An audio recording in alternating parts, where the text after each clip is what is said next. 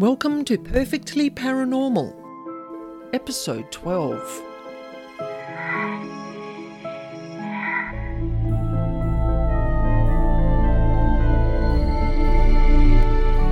My name's Anna Schmidt, and I'm here every week to share with you true paranormal encounters and information about devils, demons, and dark energy beings that no one else talks about.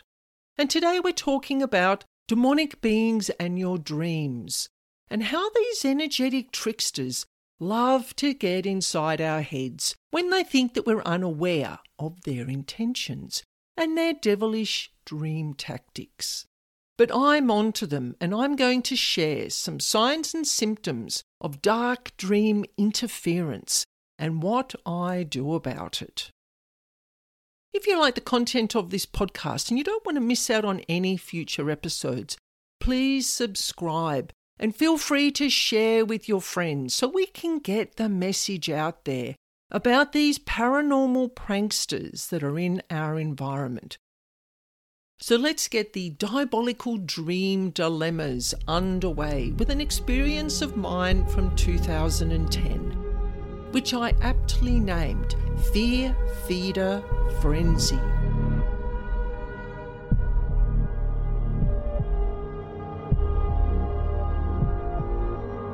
Now, I came across what I call the fear feeders during my early house healing days. The fear feeders are a specific demonic level being who penetrates our minds and understands what triggers us emotionally. And if they get in your head, they can use this tactic to create their favourite food source, which is fear. Now, they don't always feed off fear. There are other emotional imprints that do attract them, and you'll see when we get into the story.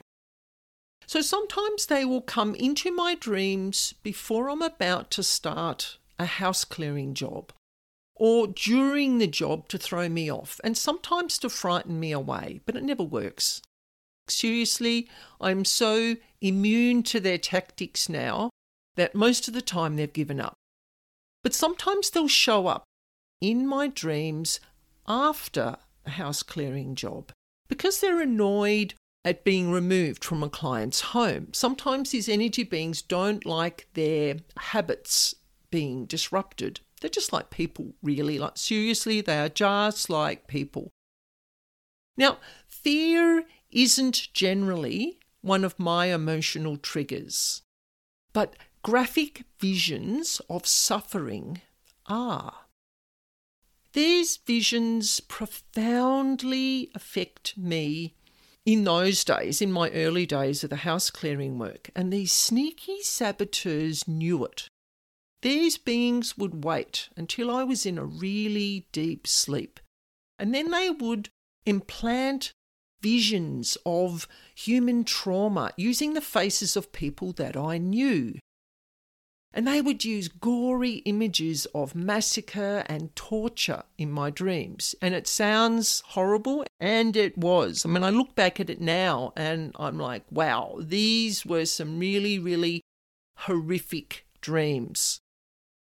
These energy beings were attempting to corrupt my mental and emotional stability.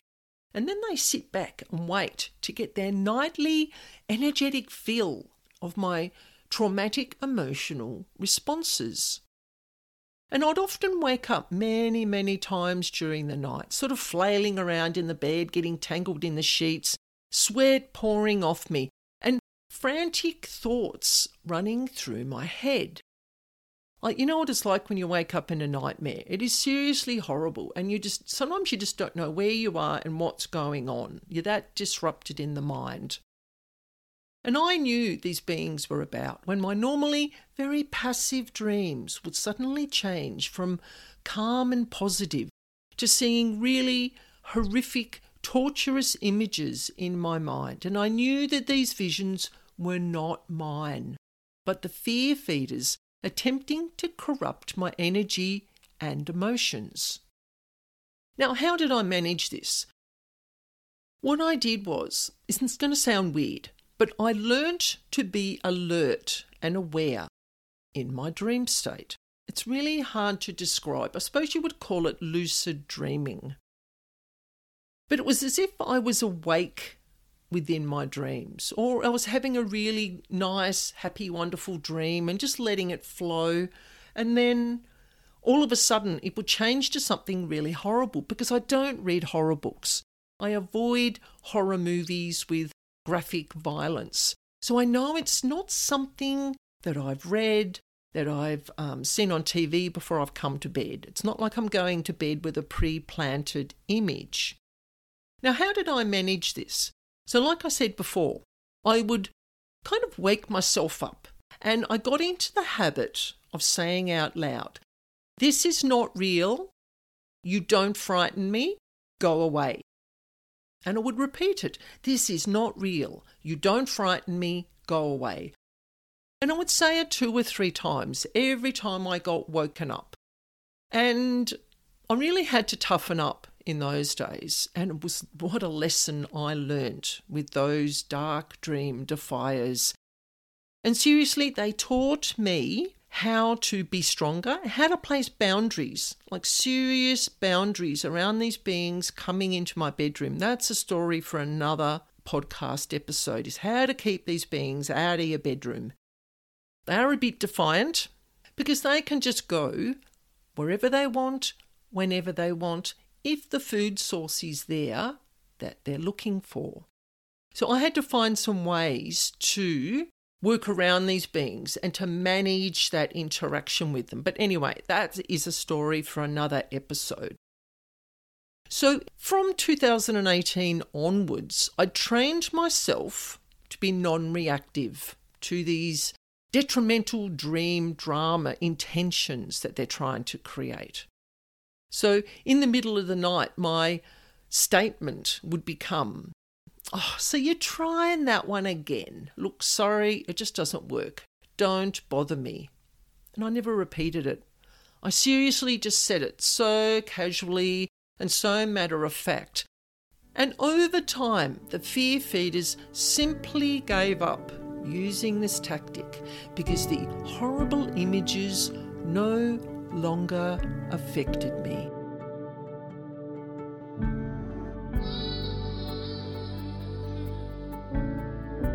So I hope that story gave you some insight into how these entities use our dream state to affect our energy and our mental and emotional stability. So let's look at some ways to keep these devilish dream stalkers out of your sleepy nighttime state. It's all about doing it respectfully because you don't want to add another level of annoyance. So give them respect, keep it calm. It's it's the way that you would deal with any bully. Okay, I used to work as a teacher assistant, so I was always hearing about tactics and ways to deal with bullies in the playground at school.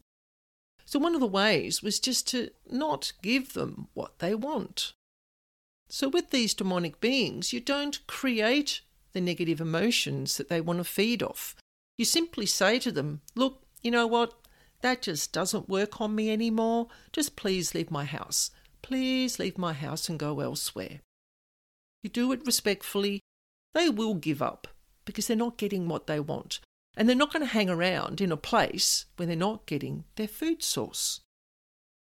So, Many of these tactics I talked about in my story experience, but I've also got some others that you might be able to use.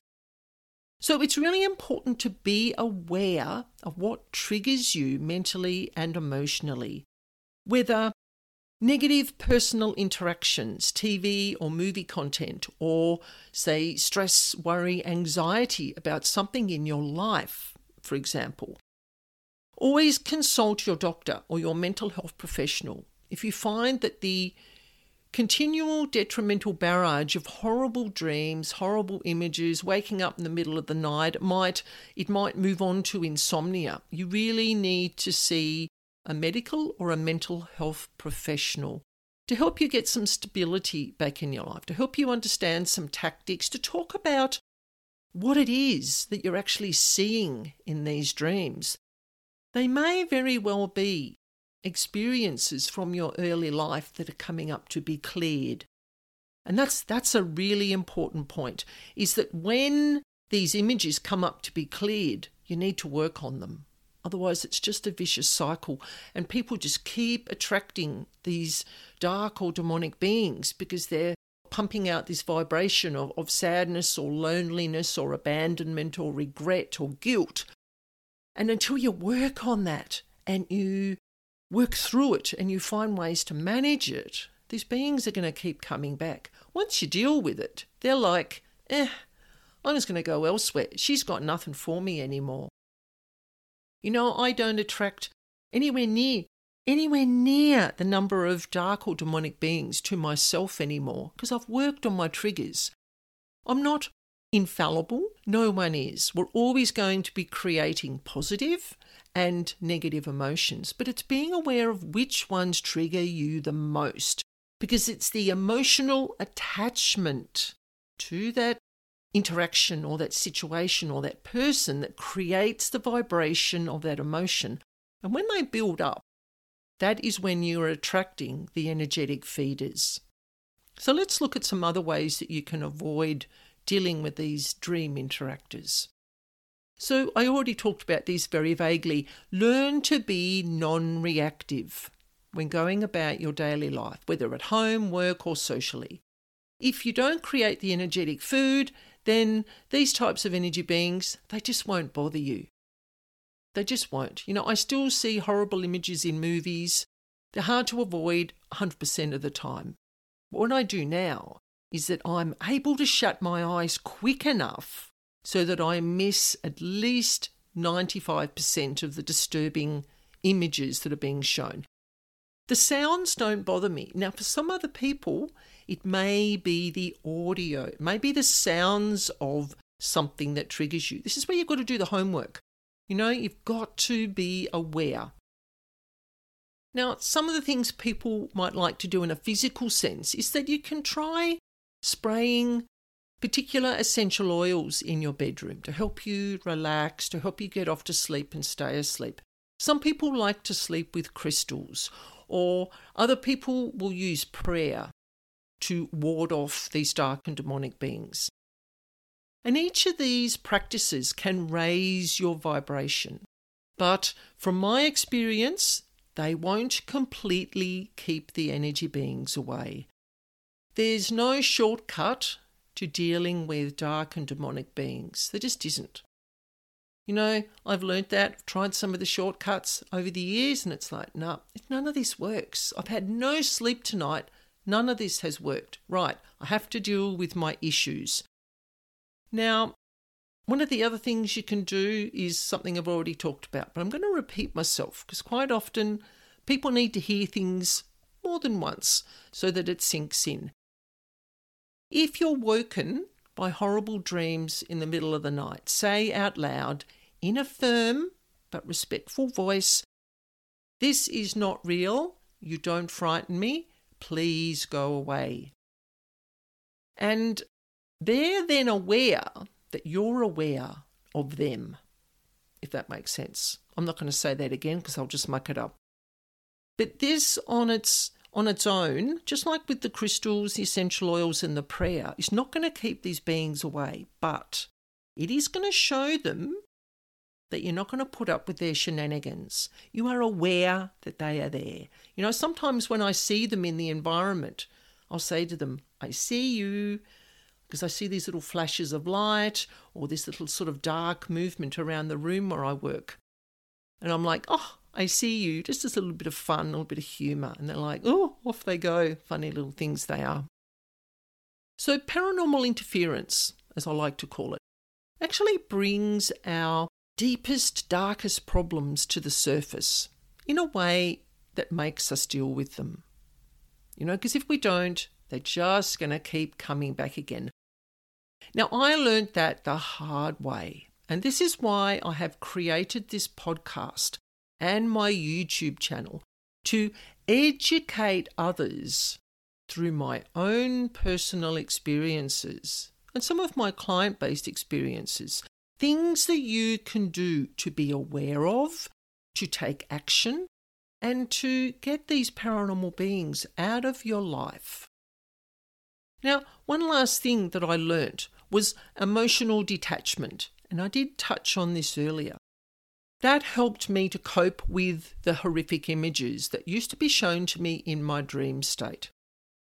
So, you too can learn to be emotionally detached from these types of energetic attacks. Now, it doesn't mean that you aren't sensitive or empathetic, it just means you're putting down boundaries. Like you're laying out the law. You do not want these paranormal beings in your personal space, whether it's your home, your car, your energy field. You know, they do not have the right to be there. But getting rid of them or keeping them at a distance takes self awareness, practice, and resilience to master the detachment and then the consistency to keep doing it. Because you can't just keep them away once and like yeah you know that's easy that's done. Because the next time you create a build up of something they're going to come back again. Like seriously they do not give up. We have to be one step ahead of them all the time so, in episode 13, we're talking demonic beings and objects affected with negative energetic imprints. And Elizabeth has sent in a story about a green chair that she bought into her home and the big secret that it held.